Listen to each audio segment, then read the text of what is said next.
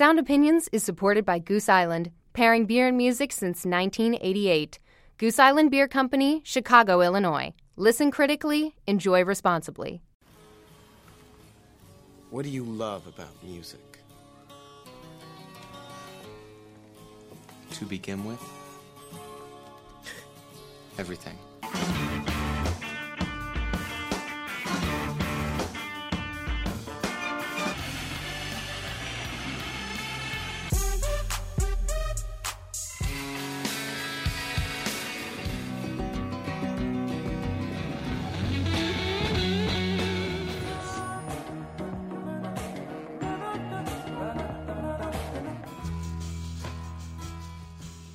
This is serious business here, man. We've got a mission. Putting on a great show is the most important thing you can do. One great rock show can change the world.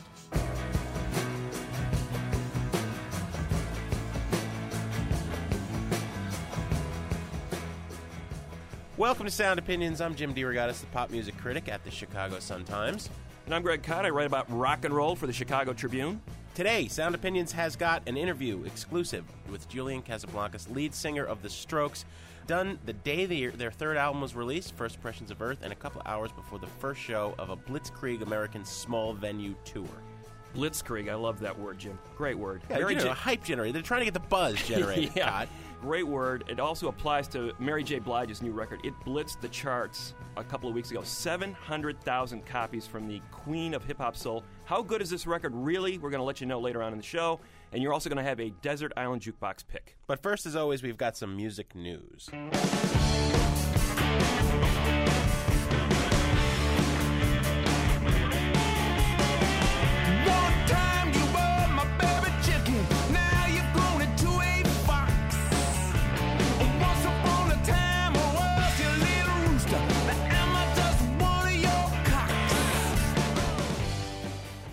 That's New Stones pathetically trying to sound like Old Stones, referencing Little Red Rooster on Rough Justice. Things have not been so rough for the Rolling Stones. $162 million richer, the Rolling Stones. Here's a band that needs no more of your money, but they got it this year.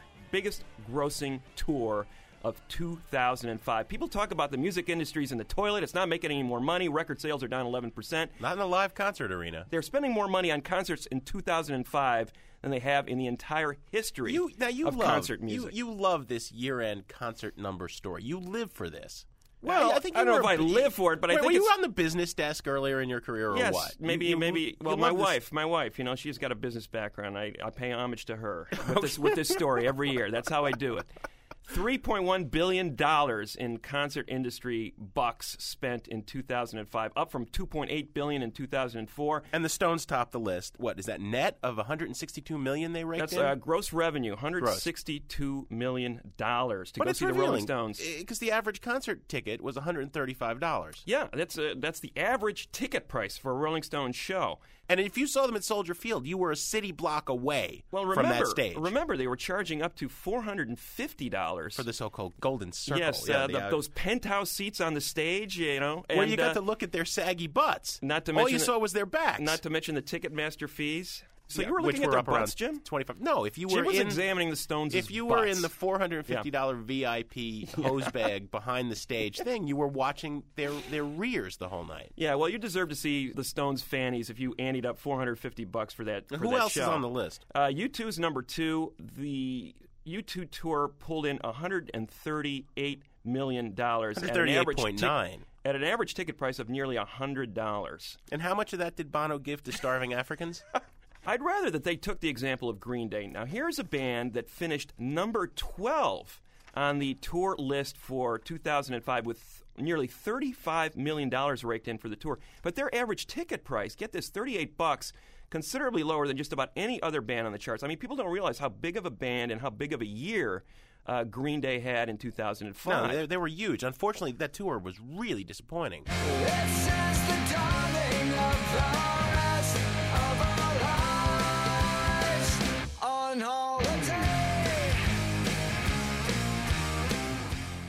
I saw them at the Allstate Arena in the middle of the year. Uh, and I've seen that band be great, and they just sucked. I mean, they it was as if you were seeing Motley Crue. There Well, were explosions. They were- sort of was- took on that, the, you know, the, they started doing "We Are the Champions," that big Queen anthem. That they, they sort of made it their own. They Yeah. did turn into sort of an been arena the rock downfall band. of many a poor yeah. young punk. Yeah. Well, speaking of Motley Crue, they were right ahead of Green Day on on the chart at number eleven at uh, nearly forty million dollars. That's pathetic. I mean, the names on this list. I mean, McCartney, Eagles, Elton John, Neil Diamond, Jimmy Buffett. I mean, we're talking You're about a lot of baby boomers. order. And and well, the thing that's distressing is that they're eventually going to die.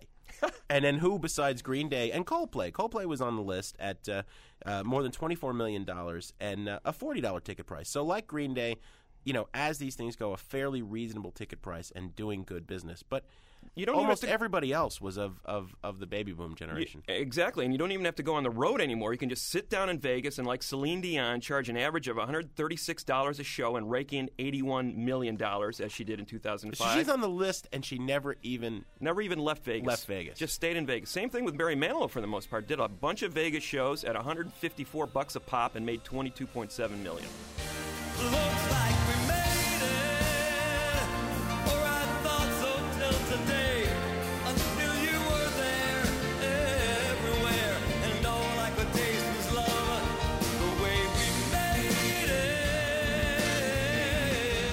it. So here's a trend. I see the Stones, U2, McCartney. they're all, just their, their Vegas. Vegas years are just around the corner. well, That's good. where Keep the real them there, and then we don't have to be bothered with them. Looks like we made it.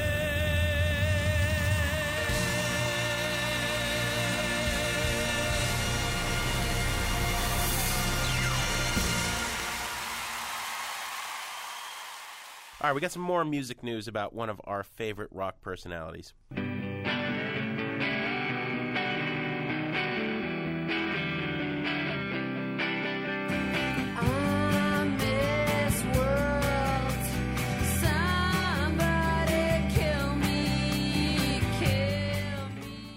This is a sad story. And every time we uh, try to uh, put a Courtney Love moratorium on news stories, She you know, won't let us. She won't let us. She won't go away. She she just won't go away. Now this comes from the New York Post, so mind you, we have to take it with something of a grain of salt. But apparently, Courtney has been out there trying to peddle her share of the Nirvana music catalog with a starting price of 100 million. Because as we said uh, I think at some point in the middle of last year she's broke. She she can't pay her lawyers. She's getting sued by the lawyers who helped her out a couple of different law firms that helped her out of a couple of different legal jams. She never paid them. Yeah. uh, she's she's mortgaging her house. She's in, uh, just just in a horrible state of affairs. And the thing that's particularly sad about this is that she spent a lot of time fighting in court to recover uh, her share and, and for her daughter Frances Bean uh, of the Nirvana catalog. That there was an inequitable distribution. That as uh, Cobain's heirs, you know, uh, that, that she deserved a bigger portion, and she said she was fighting this fight for her daughter, and she got a lot of bad press for that. I did a lot of reporting. I spent I spent a weekend out there in, in Los Angeles listening to her talk about this, and she had some legitimate arguments. You know, basically that that, Novoselic and Grohl didn't write any of these songs, and yet they were each getting one third of the catalog, and that the control should go to the guy who's the primary songwriter. And Cobain wrote ninety eight point five percent of Nirvana's songs. So uh, you know, she won that case, uh, took her lumps. And now she's looking to peddle, if you believe the New York Post, her share, which is, I think, would be the most tragic sale of a rock catalog since the Beatles lost control of their songs to Michael Jackson. Right. You know, Well- and, and Jackson was suddenly selling Revolution to Nike. Smells like Teen Spirit. Cobain wrote that in response to a deodorant ad, if Yeah. you remember. You know, and, and so so where on earth could we see Nirvana songs popping up? I mean, that would just be the most horrible thing. You know, you have to believe that if Courtney succeeds in selling off the Cobain chunk of the Nirvana catalog, bad things are going to follow. You know what? There's no way she wins on this. Um, first of all, there's going to be a lot of ill will tossed her way. And history has proven that these songwriting, these publishing catalogs only accrue in value as time goes on. So if she's selling it now, I mean, God knows how many millions of dollars she's going to be kissing off in the future. Not to Yeah. mention Frances Bean, you know, her daughter's uh, future. I mean, as these things go, as these these personalities go, she's only apparently three hundred sixty eight hundred thousand dollars in the hole. So you know, I mean, really, what that's one night's take for Charlie Watts on the Stones tour, right? One big like arena tour. somebody bail Courtney Yeah, out so she doesn't come have to sell her husband's music. No kidding.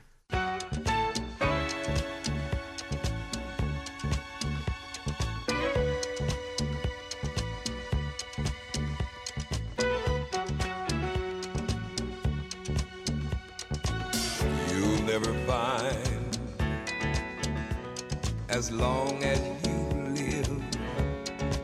Someone who loves you tender like I do. We've got a sad story to wrap up with the obituary of a soul and R&B giant.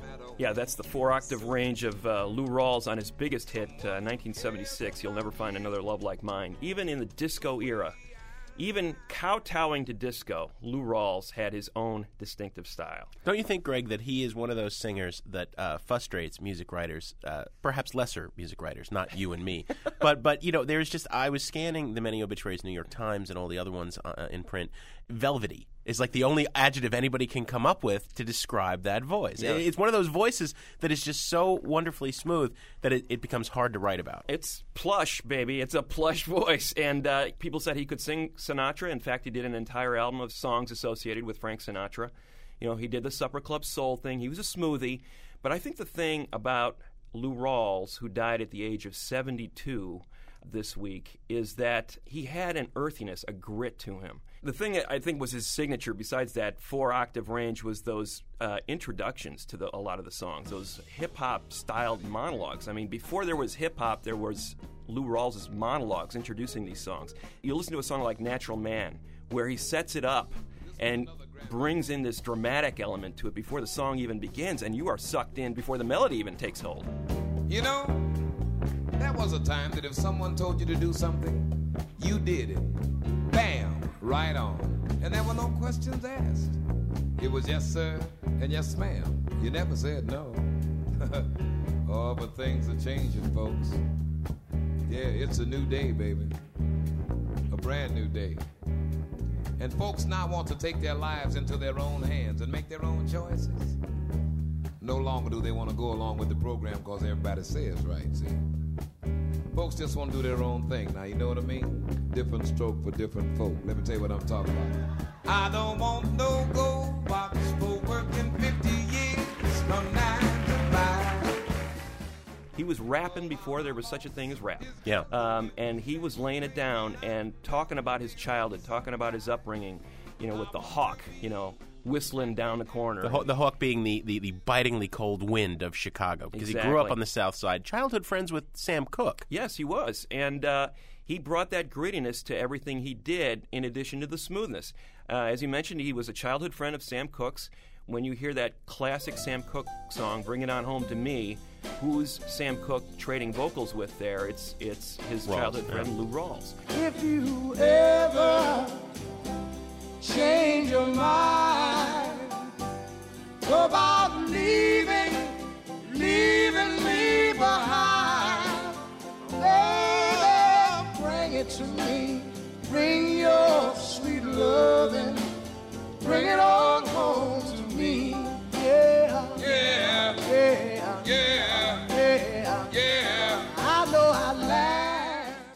from his sort of apprenticeship. He was second fiddle to Cooke for the most part, and then went on to his own solo career and really established his persona in the uh, the mid to late '60s, and went on to have hit after hit Yeah. Through the '70s. But a presence up until the end. He sang uh, the national anthem, was it, at the White Sox I think it was World God, Series game? He sang Or God, Bless, America, at the uh, White Sox game. And what made the performance so amazing, other than the fact that the vocal performance was so great, was that he was hiding the fact uh, that he was extremely ill. You realize that the man was suffering from uh, brain and lung cancer. Yeah. He was in obviously in some remission at that point, but this was only a few short months ago that he was giving this And still sounding utterly great. commanding performance in front of a national audience. And perhaps of more relevance to our kids, yours and mine, uh, as well as many others, was a voice in the Rugrats movie towards Wh- the end. whatever you needed to pay the bills. But the thing is, the music still holds up amazingly well. You listen to the opening few minutes of Dead End Street, I think his first signature song, and you get a sense of what kind of childhood this guy had. He's telling his story. Even though these songs sort of had a universal appeal, a universal message, it's really him personalizing his art in a way that few soul singers did. Well, here it is. Uh, Lou Rawls, uh, rest in peace, on Sound Opinions on Chicago Public Radio.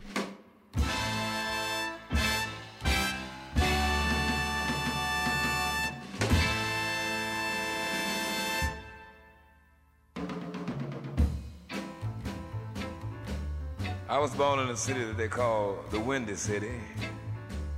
They call it the Windy City because of the hawk.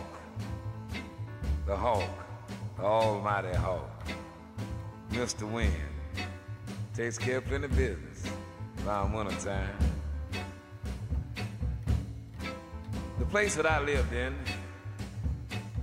was on a street that uh, happened to be one of the dead end streets where there was nothing to block the wind, the elements, nothing to buffer them for. I mean, to keep them from knocking my bed down, Jim. I mean, really stocking it to me. When the boiler would bust and the heat was gone, Jim, I had to get fully dressed before I could go to bed. Of course, I couldn't put on my goulashes because they had buckles on them, and my folks didn't play that. They said, don't you tear my bedclothes with some goulashes on. But I was fortunate. As soon as I was big enough to get a job and save enough money, get a ticket, catch anything, I split. I said, one day I'm gonna return, and I'm gonna straighten it all out. And I'm about ready to go back now. So I thought I'd tell you about it. Uh, they say this is a big rich town, but I live in the poorest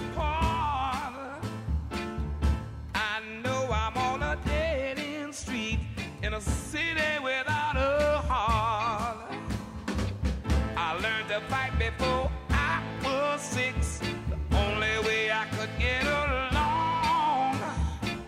Uh, when you're raised on a dead end street, you gotta be tough and strong.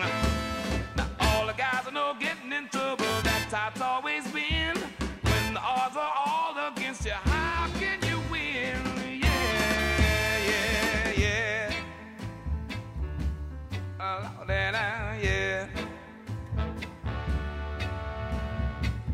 I'm gonna push my way out of here, even though I can't say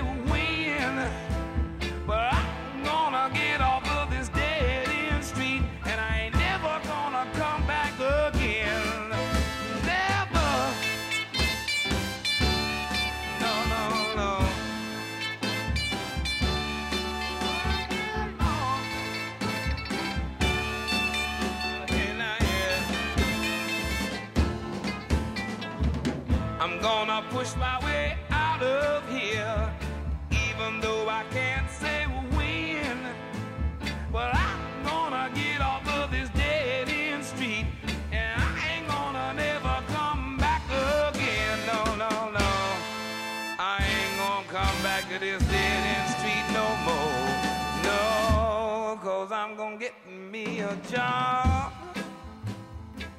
I'm gonna save my dough. Get away from here. I ain't gonna come back no more.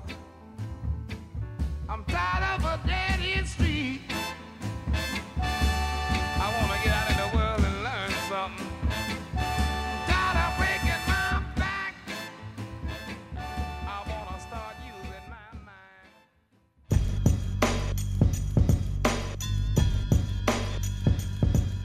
You're listening to Sound Opinions on Chicago Public Radio with Greg Kot and Jim DeRogatis. Later on in the show, we're going to review this new Mary J. Blige record that has sold over 700,000 copies in its first week. There's also going to be a Desert Island Jukebox from Jim.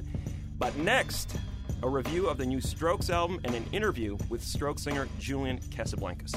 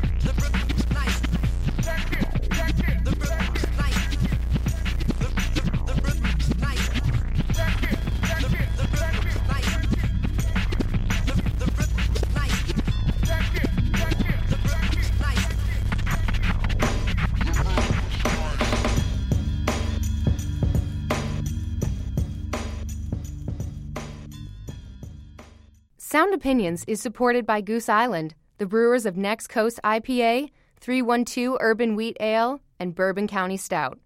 Pairing beer and music since 1988, they believe it's always best to listen critically and enjoy responsibly. Goose Island Beer Company, Chicago, Illinois.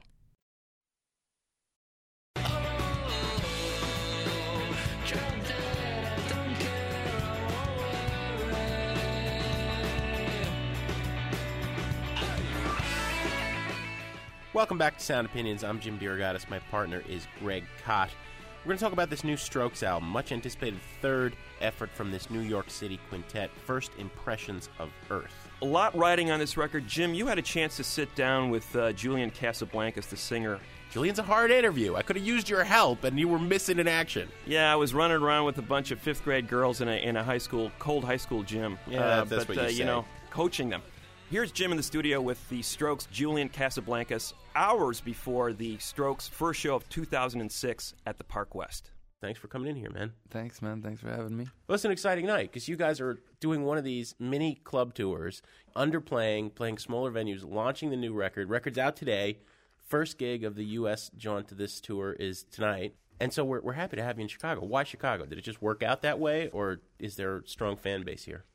I don't know why it started with Chicago, actually. Um, Well, we'll say it's because we love you more here.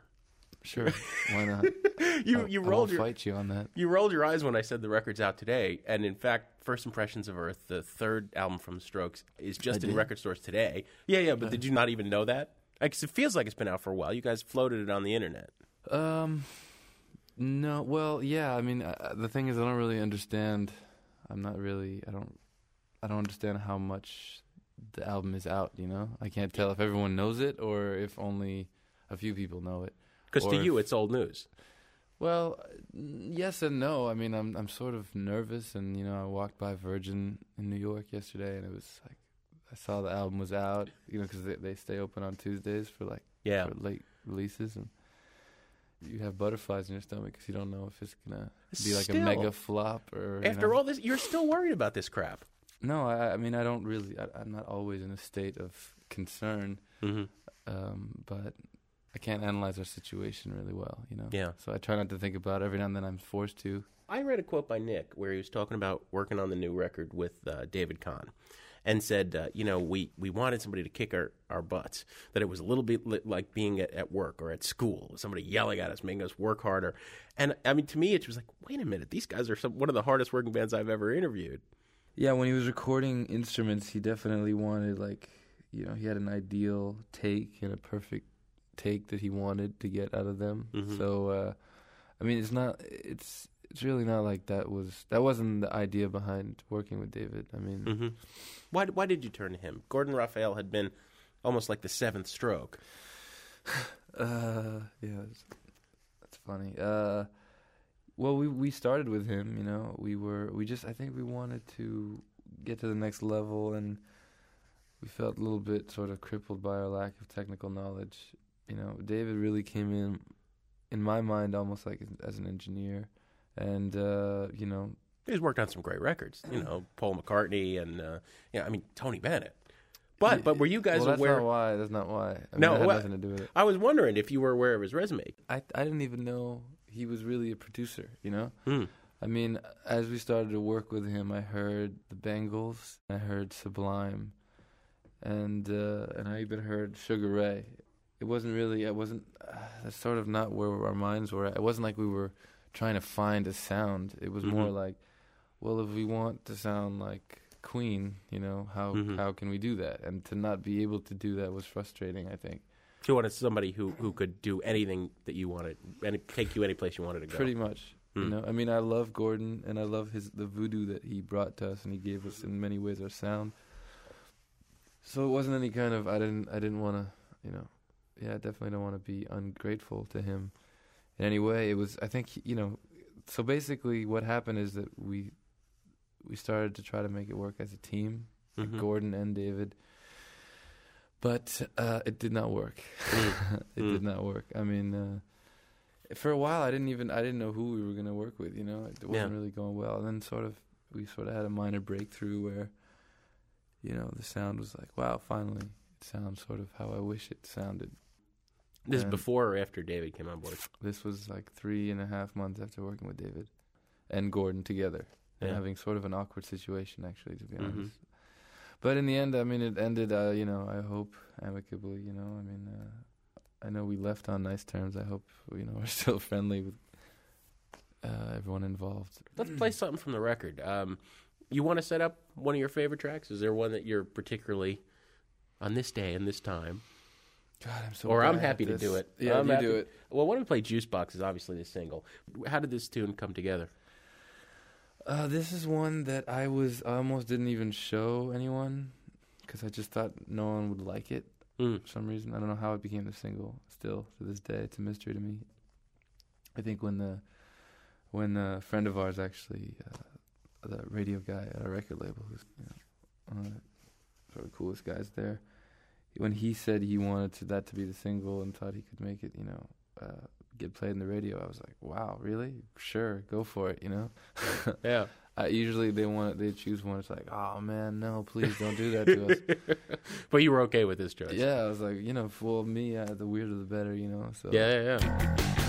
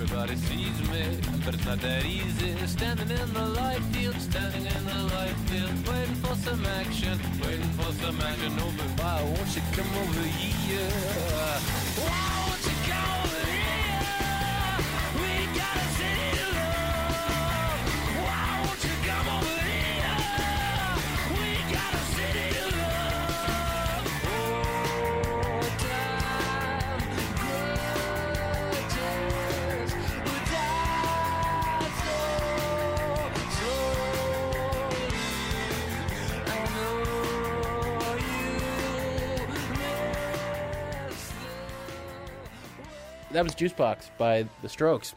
I'm Jim DeRogatis of the Sun Times. I'm sitting with Julian Casablancas of The Strokes. What did you want to accomplish with this album, Julian? I mean, it, it seems to me you guys are, are masters of minimalism. You know, you, you have this sound and you do an incredible amount with very little. Every gesture counts, every guitar line, and every every rhythm. Much like the White Stripes, who I think are your real peers. You know, you're always getting compared to these new wave of new wave bands. Mhm. But you know, Jack White is a genius. I don't know if you're a fan or not, but but you know, in terms of uh, doing so much with such little ingredients, and on the last album he brings in just a little bit of marimba. You know, and here you, you know you have this track which I love. Ask me anything, which for the first time is kind of a arrhythmic, y- y- not focusing on the rhythm and those guitars, and you're singing over a mellotron. If people don't know, it's this great '70s keyboard pre-synthesizer that that all the sounds of the orchestra are on tapes. You're actually hitting a key and it's playing a tape inside the machine. Yeah, a tape of, uh, in this case, a cello. But it sounds really bizarre because it's obviously a cello wouldn't sound like that. So, Mhm. yeah, it's a cool instrument. There was one we were doing overdubs uh, upstate in the Catskills for a week just to he- hear it in a different place, you know, and mm, some mixing stuff. And they had a mellotron there, and that was one of the last songs I wanted to record. And uh, but it was sort of just starting in the works. Yeah, I already had the chorus worked out, and then Nick was playing playing around with the mellotron, and then sang over it, and that sort of created the verse. And then we just decided to do the whole song on a mellotron. Hostile Indians, we named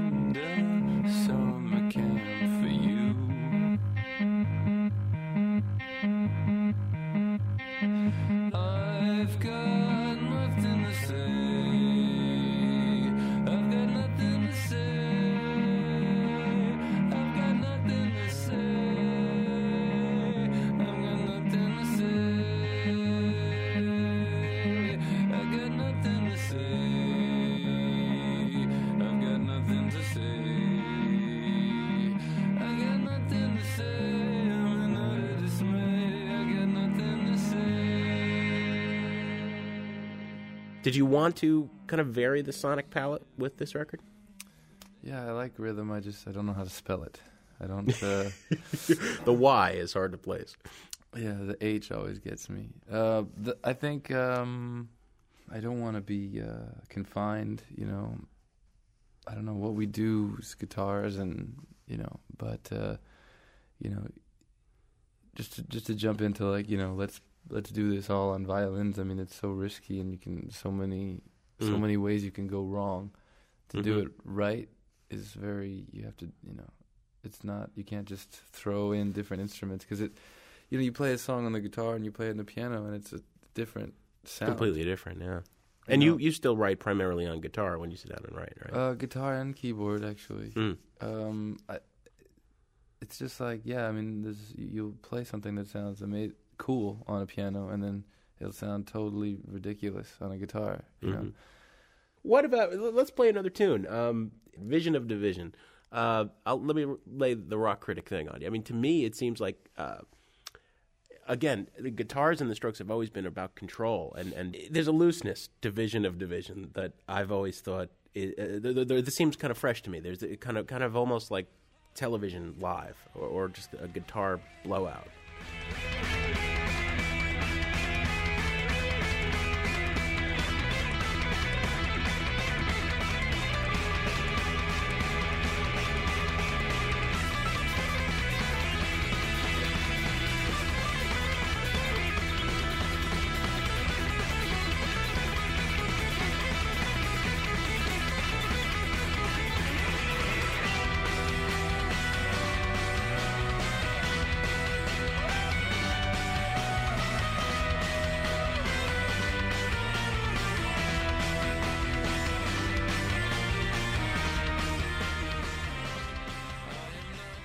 Vision of Division is about. I mean, I don't know. I mean, it's about uh, things falling apart. Uh, it could be about you know America, or it could be about our band. I mean, you know, Mm. you know, sometimes you don't you don't know why you like it. But like, I'll, I'll be specific about meanings without even fully understanding them. Maybe just knowing what where what I what I don't want to say and how I want to say and what I want to say, and then and then sometimes it sort of all comes together maybe later on because once you're so into it, you know, in in it. And also the big thing about the songs and the meaning is a lot of songs I have the whole thing worked out. I'm I'm actually working on working on songs a lot differently nowadays. Because the thing is, you'll have a, a meaning all, uh, you know, it'll all be drawn out head to toe. The, it, it, it finishes in the end conclusion, you know. Uh-huh. It all makes sense. It rhymes. It's great. But then you sing it and it sounds like shit. Mm-hmm. And it just it just sounds like it just sounds like uh, so so phony, you know. Yeah. So you got to change it around, and then a sentence that actually you know has a deeper meaning will sound completely corny, but then you sort of lighten it up, and then it sounds like very cool and is much more poignant. You know. Yeah. So basically, the meanings change as you're recording them. You are listening to Sound Opinions on Chicago Public Radio. I'm talking to Julian Casablancas of The Strokes. The first time I saw you was at, at the Empty Bottle, but the most memorable time, or maybe it was actually before, South by Southwest. I remember when you guys played, and this was nine months before the album came out. It was a really small venue, and this is 2001 before the first record. I remember this typical record industry weasel up front, and he's just looking at his watch the whole time, like he had better places to be than seeing the Strokes. And you just jumped off the stage at one point, got in his face, and said, "Don't you f- look at your watch while I'm singing?" You know, and I just thought that was the coolest thing I had ever seen. It- it- and there was an anger, you know, which you didn't expect from you because you don't usually seem angry. Are you still pissed off about things? Do you still channel that in your music? You- I tried to quiet the storm inside. yeah, no, I try not to be unfair. there can be these explosions of of uh, just like the Strokes music can, you know, it can be that speeding subway train, and then all of a sudden you don't think it can get any faster. It can go to the next level. Well, being on stage is somewhat unpredictable, and uh, and when you're trying to create music, you're you're hoping that the listener t- is he perceives it as something that's unpredictable and volatile, and And still, even, them. even after 500 shows and five years, it's still you know when you walk out there tonight, there's still going to be that element of I don't know what's going to happen here. I don't know. I don't know. I mean, it's sort of like a dueling thing inside of you because part of you wants to feel confident and know exactly what you're going to do every step of the way. but then the other part is sort of a bumbling, like fool that can't put it together, and uh, and that might be what's endearing, you know. So I I don't. You want to be, you want to be perfect, but uh, you you sort of anticipate subconsciously stumbling. So I don't know how to how to explain it clearer than that. Uh huh. All right, that's that's fair enough. And and I think you have to be as tight a band as the Strokes are in order to to leave things open to that sort of chaos. Well, the funny thing is, when we started, I I thought we were gonna jam on stage. I Mhm. mean, I thought also one of the reasons why I didn't want to play an instrument on stage is because I I thought it would, you know, if I wanted to just make stuff up, you know what I mean, like I, like I like when you know Pearl Jam when you just like sing stuff at the end of songs. I mean, Yeah. sometimes I think it became a little more sort of uh, routine, but uh, it just seemed like sometimes they were just making stuff up, you know. Yeah, but see the Velvet Underground jam too, and they were you were a huge fan, and there there were jams. I mean, you listen to 1969 live, and the jam, quote unquote, on like something like What Goes On. Now that's my idea of jamming because it never loses the primal pulse, you know. Yeah, well, I, I like. I mean, I like, like like if it's just you know a solo that lasts ten minutes. Yeah, you want to blow your brains out. But if it's just you know just a weird new thing and you start making it up and you start making up a cool singing part with weird lyrics at a weird time while someone's playing a weird thing, I, I, that's how I thought it was going to sort of happen. But it But that doesn't happen. Does not happen. No, No, no. Does There's no jam in the Strokes. There is no. There's a no jamming rule. Yeah. um, yeah, uh, enforced strictly by Albert. Uh huh. Uh huh. Who? See, uh, that's why I thought Vision of Division. I mean, it sounded like a jam to me. Was a little jammy. Well, I mean, we you know we we mess around sometimes in the studio. Mm-hmm. You know, but we're not like, uh, you know, we're not that serious. You know, we're actually pretty you know, sort of goofy people. Thank you, Julian. It's been a complete pleasure having Uh, you here on Sound again, Opinions, and uh, Thanks you know, talking to you. Kot's losing out. I think. I think you know what I think it is. What, I he's think coaching. Are you serious about he's, that? he's coaching his girls' basketball team, Well, and he that's, couldn't. that's nice. He's helping out, sort of. yeah, yeah, but you know, it's like you know, I You don't should know. support your friend. Julian Casablancas, and there is an upstanding individual. He has my back. Unlike you, dear guys, you should have been standing up for me. I should be doing the show with him. Yeah, because you left me on my own to interview this guy. you know, I mean, where were you? Just because we had to work 20 hours that day, we had to be at the concert that night. Yep. No excuse. We both ended up at the same place, uh, Park West Stroke Show. But we really need to talk about this album. I think Julian revealed a few things about that record that were of interest to his fans. First and foremost, why the decision to work with a producer like David Kahne, one of the biggest hit makers in the business. Right. Well, and as a you heard- guy who has worked with you know people like Cher. Kahne's resume is ridiculous. Tony Bennett to Cher to Paul McCartney. For Paul McCartney, hmm. he did the Live in Russia album and did nothing but record McCartney playing a bunch of 50s covers on stage in the in the USSR. That was the approach I think he took to the Strokes record. I don't think that there was a lot of production. I don't, I don't think it's that fancily produced and it's that over the top. They needed to stretch out. Um, the second album was seen as more of the same, except less, and not quite as good as the first. it album. only sold half a million copies. Repeating the formula, right? Yeah, As opposed to the platinum selling "Is This It," the 2001 debut. you know, and the lean, mean uh, guitar, bass, drums formula, that's good only if you've got great songs. And I think the Strokes, if there is the one inconsistency here, is they write some really great songs, but they also write some filler. The first two albums, I think the main virtue there was they were very short. They were both under 40 minutes. Between the two of them, they don't equal one side of Melancholy and the Infinite Sadness, the uh, double CD by the Smashing Pumpkins. Yeah, you know? that's true. This is I a mean, minimalist band, like and I that's said. a good thing. This album is nearly as long as those first two albums combined. We just played that song "Vision of Division," where you hear some guitar solos that remind me, in not a good way, of Eddie Van Halen. You know, I, it's, I read that crap in the Tribune. That's a cheap shot, uh, Greg. The band would be television.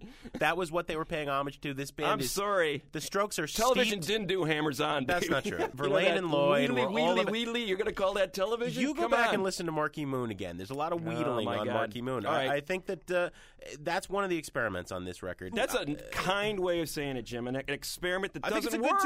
It doesn't oh, no, work. it- that's not true. It's not true. You were you were harsh on this record in the paper, and I'm surprised at you because I think it's beginning to end great. I don't think it's as great as 2001's God. Is This It? I think it may even be better than Room on Fire, the, the second album. I don't hear I don't hear the Duff moments you're talking about. You know, I think there's some great songs. In fact, some of the best songs that they've ever written are on this record. I love Electricityscape. I think that's a terrific song, kind of an homage to uh, Phil Spector via Blondie with those big double fisted drums, that double track guitar. Julian Casablancas' his vocals. You know, we talked about David Kahne's production. I think the thing that he has done and brought out on this record to the best effect is Casablancas is revealed as a damn good singer. Oh, he's always Been. I don't been. I think think people he- realized how good of a singer he was because those vocals were so delivery. buried and distorted on their previous records. He's a very versatile singer. I don't think you knew that before this record. I applaud that. I think there's some really strong songs, but I think end to end, this record has got a lot of filler on it. I would have taken out five songs. It would have been a much stronger record if it had been about six songs less than it is. Well, again, I think your shots that you took uh, when you reviewed it for the Trib were cheap. I mean, yeah, they, they rip off the Peter Gunn theme Yeah, in, in Juicebox. they do. So what? That's like the most famous bass line in history. And then you, And you know, I don't need to hear it again from the Strokes. You know, I don't on. need to hear Barry Manilow's "Mandy" reprises the chorus for Razorblade. Hey, hey, listen, buddy. You didn't hear this in the interview, but I asked Julian for a Desert Island Jukebox pick, and he gave me Beethoven's Moonlight Sonata. And he gave this long story about hearing a, a lady in a Spanish piano lounge play Moonlight Sonata. And it was only later till I figured out. Wait a minute, that guy was making a really sly comment on all the stuck up rock critics who were making fun of him for allegedly nicking Mandy from Barry Manilow, and he went to Beethoven. I can't believe that you're defending him for that. I mean, I expect more of this. There man. is I nothing expect- original in rock and roll. It's all been done before. You find something good, steal You know it. what? They did something really cool on 15, a song like 15 Minutes, where he sort of has that sort of world weary croon. It almost like a you know Sinatra walking out of the bar at 2 a.m. And then that song picks up in the middle and becomes a classic Strokes double time you know finale song. That's a terrific example of where the Strokes could move after the first two records were kind of repeats of each other. But I'm sorry, ripping off Manilow, ripping off Peter Gunn, those last three songs are really kind of weak. I think that record should have ended after the 10th song on this record, and uh, it would have been terrific. As it is, it's way too long. Well, I couldn't disagree more. We rate records here on the Sound Opinions patented rating scale of buy it, burn it, or trash it. I have to say, Greg, I think this is a buy it record. Like I said, I think it's the Strokes' second finest album of their still short career. You know, it's at best to burn it for me, and I'll even tell you what songs to burn. I think 15 Minutes is a great track. I think that little chamber pop instrumental, that keyboard heavy little thing, Ask Me Anything, is a terrific little little sidestep for them. And I think the first song on the record, You Only Live Once, I mean, the Cars wish they had written a song that good. That's an old criticism. That's what everybody said about Room on Fire. You know, you just Nothing you- wrong with being the Cars, man. You're just devoted to purposeful obscurantism. You know, Wow. you're, you're going to champion Nellie McKay's I can't even record. pronounce that, much You're less be that. I know. It was a Village Voice moment for me. The Strokes are too popular, so you've got to get snarky No, about I them just- now and, I- and I just compare them to Barry Manilow, and you don't even know you're Beethoven, and you think you play keyboards. Wow. You just missed the interview because you didn't want to face Julian into his face and tell that nice young boy you thought his album was mediocre. And, wa- and watch him cry because he cares what I think? I don't think so. he might have slugged you. He's from New York, Good, Jack. good for him. Like I said, four or five great songs on this record, and I think he's singing better than ever. But there's too many, too much filler on this record. Coming up in a little bit, I've got a Desert Island Jukebox pick, but next we are going to review Mary J. Blige's seventh album, The Breakthrough, on Sound Opinions on Chicago Public Radio.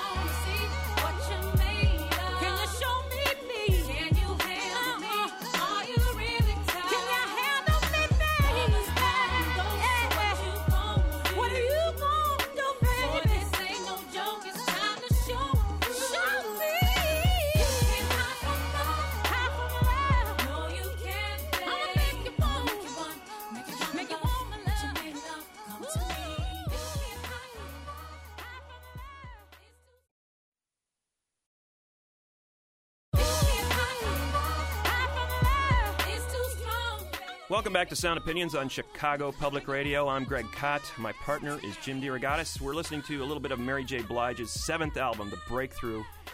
And what an album it is. The queen of hip hop soul. She's been around since the early 90s and has had a tumultuous career.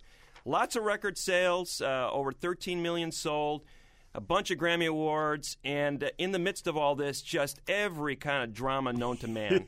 Broken family, abusive relationships, drinking, drugging. Drug I problem. mean, Mary's been through it all. In- Despite claiming no more drama back in 2001, the drama has has never relented. more wishful thinking on her Yeah. part than anything else. But lately, she has uh, acquired some stability in her life. Uh, she is now married. Ken Uh, Isaacs, she- uh, one of her producers. Exactly. She claims to be off drugs and drink. She seems to be uh, uh, aglow with kind of a newfound attitude about life, and hence the title "The Breakthrough." Like I've I've gone on to another phase in my life. But the one thing about Mary J. Blige is you can always count on. You know, it, it's never going to be like easy. You know, it's never going to be easy. And that voice, that gritty voice, she really established a sound where she merged hip hop and soul music in the early '90s, and that's really never left. She's Yeah. that ghetto street thing that's in her music is always going to be there, and yet she's got this canon of a voice. It can be this seductive cooing in your ear, and it can be this just gravelly uh, kick into gonads. You Oh, know? yeah, yeah. I think the thing that's special, Greg, about Mary J. Blige is her connection to her audience. I will never forget. You and I reviewed her a couple of years ago at the Rosemont Theater. There were fifteen thousand people there, and you and I were not only the only white people, we were the only men. You know, and the rest of that crowd, four thousand nine hundred ninety-eight people, were women just like Mary. Yeah. they they were women who'd had some some knocks. You know, at one point on this record, uh, she says, you know. Girls, I know you've got your troubles. I still have my troubles too. Yeah. And for all of her alleged uh, wedded bliss, much of this album is devoted to human failings, including her own, but mostly the men in her life. No Mm-hmm. Right. one apparently. This gets a little too Freudian for me. Uh, the, the track where she basically complains for seven minutes that nobody's ever measured up to her dad. yeah, the That's fa- like, I- father in you. yeah, I, I could live without that. But I think people see themselves reflected in Mary J. Blige in a way that they don't with an Alicia Keys or a Beyonce Knowles.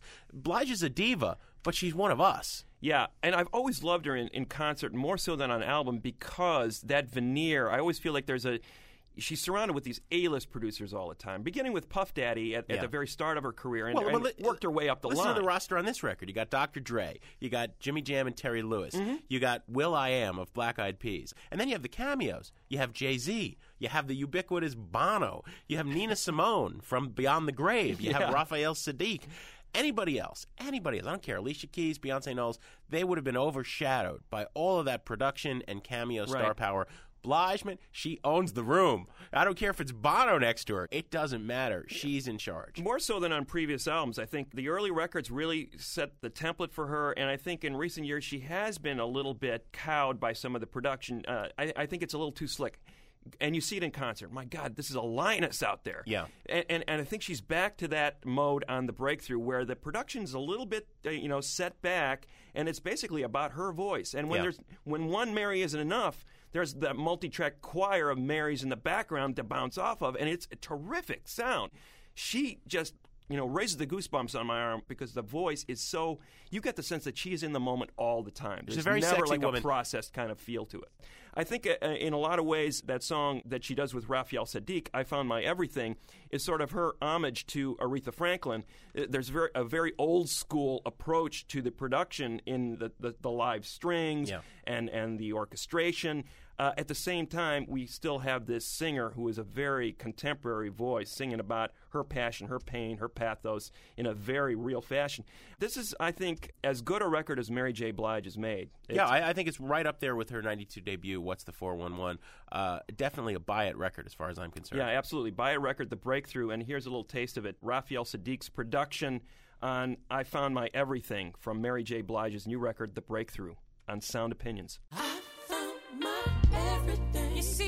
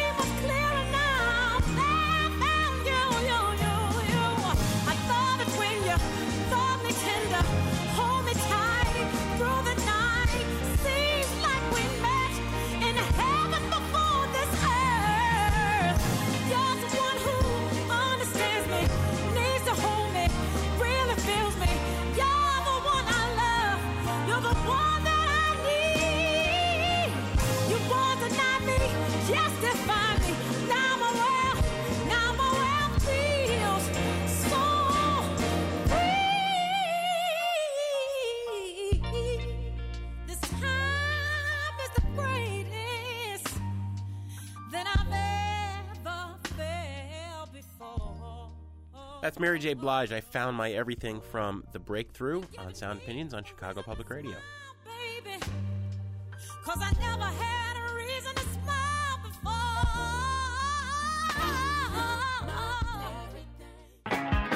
I tell you, little buddy, this whole island is bewitched.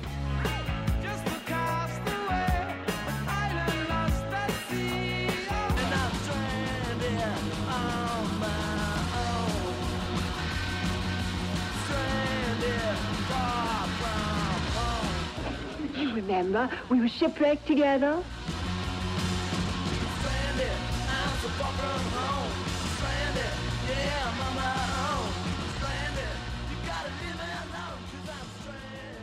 Every week on Sound Opinions, one of us puts a quarter in the Desert Island Jukebox and pulls out a record we can't live without. And this week it's Jim's turn. Well, I'm going to bring it full circle to the top of the show, Mr. Kot, with a selection by the Rolling Stones band. Although that's not the reason I decided to play a Stones tune. Carmel and I had a, a peaceful, quiet New Year's weekend where we had a mini Wes Anderson film festival. Y- You know, Bottle Rocket was Wes Anderson, the director's first film, and he obviously didn't have much money for music because everything was fairly obscure until the big climatic scene at the end, which uses 2000 Man by the Rolling Stones. From what is generally considered the Rolling Stones' worst album, Their Satanic Majesty's Request, the 1967 poorly advised, some would say, foray into psychedelic rock. It's recorded in the wake of the Beatles doing Sgt. Pepper's. Everybody said the Stones wanted to measure up. The Stones at that point were falling apart. Both Keith Richards and Brian Jones had been famously busted for drugs and were looking at serious time in prison in this period. It was a sad time for the Stones. Ian Stewart, their their longtime keyboard player, always said that Satanic Majesties. Well, a he always called it that damn Satanic Majesties album, and b he referred to it as an album made quote under the influence of Bale. so so you had this this this haze of patchouli and pot smoke uh, on this album. But I think the thing that, that I love about this album, besides the fact that there are great songs like 2000 Man, uh, is the fact that it shows that the Stones were once human. You know that they were very fallible, even in in the height of their popularity when they were pretty much unbeatable from the beginning through 75, really. And I think that this album holds up much better than the reviews at the time. You know, Rolling Stone magazine founder Jann Wenner, the world's biggest Jagger groupie, uh, said that it was the prototype of junk masquerading as meaningful. Wrote it off. It's the only time he's ever given this Stone. This, this is a man who gave the last Stones album five stars. you know, who are you kidding? That Satanic Majesties, I think, i- is great in retrospect because the Stones, for all of their cynicism, even when they were playing the patchouli, love, and flowers hippie game, they could never really get rid of that sarcastic, snide sneer Still that drove sinister. everything. And you hear that in 2000 Man. And I just also love the idea of the now grandfather, if not great grandfather age Stones, once singing about my folks, they just don't understand me at all. but uh, I, I think this is a perfect Stones tune and, uh, and a lost classic, and the sort of song I would kill to see them do in concert again. 2000 Man from their Satanic Majesties request on Sound Opinions on Chicago Public Radio.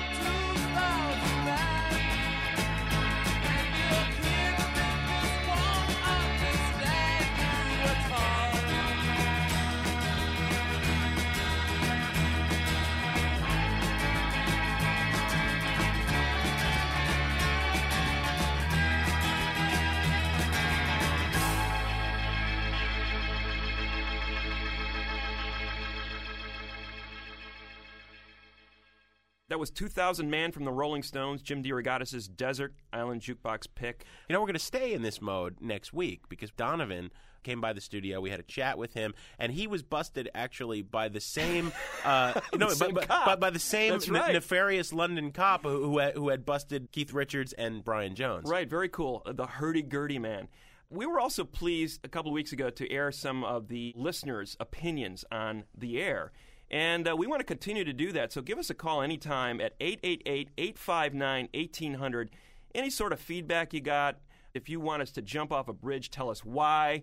Uh, You Cor- disagree with correct- something we said on the show. Correct our diction, uh, fix the facts, Yeah. uh, tell us we're full of crap. Why do you guys have a show on public radio? But before you do that, stop by at soundopinions.com and check out the footnotes to the show. Some really great work by a couple of our staff people here, uh, Robin Lynn and Jason Saldana, doing a brilliant job on that every week. If you don't understand a word that we said tonight, go to the footnotes. They'll explain everything. It's annotated. It's like the encyclopedia version. We have some other people to thank. Our executive producer, Torey, don't call me Norm Abrams Malatia, still still fixing that house on the south side apparently. Todd Bachman, our managing producer and director, our longtime and much beloved producer, Mr. Matt Spiegel. Eric Rudd engineered, and we had a couple of special thanks this week to Joe Deso and Mike McFall. Tune in next week to Sound Opinions on Chicago Public Radio.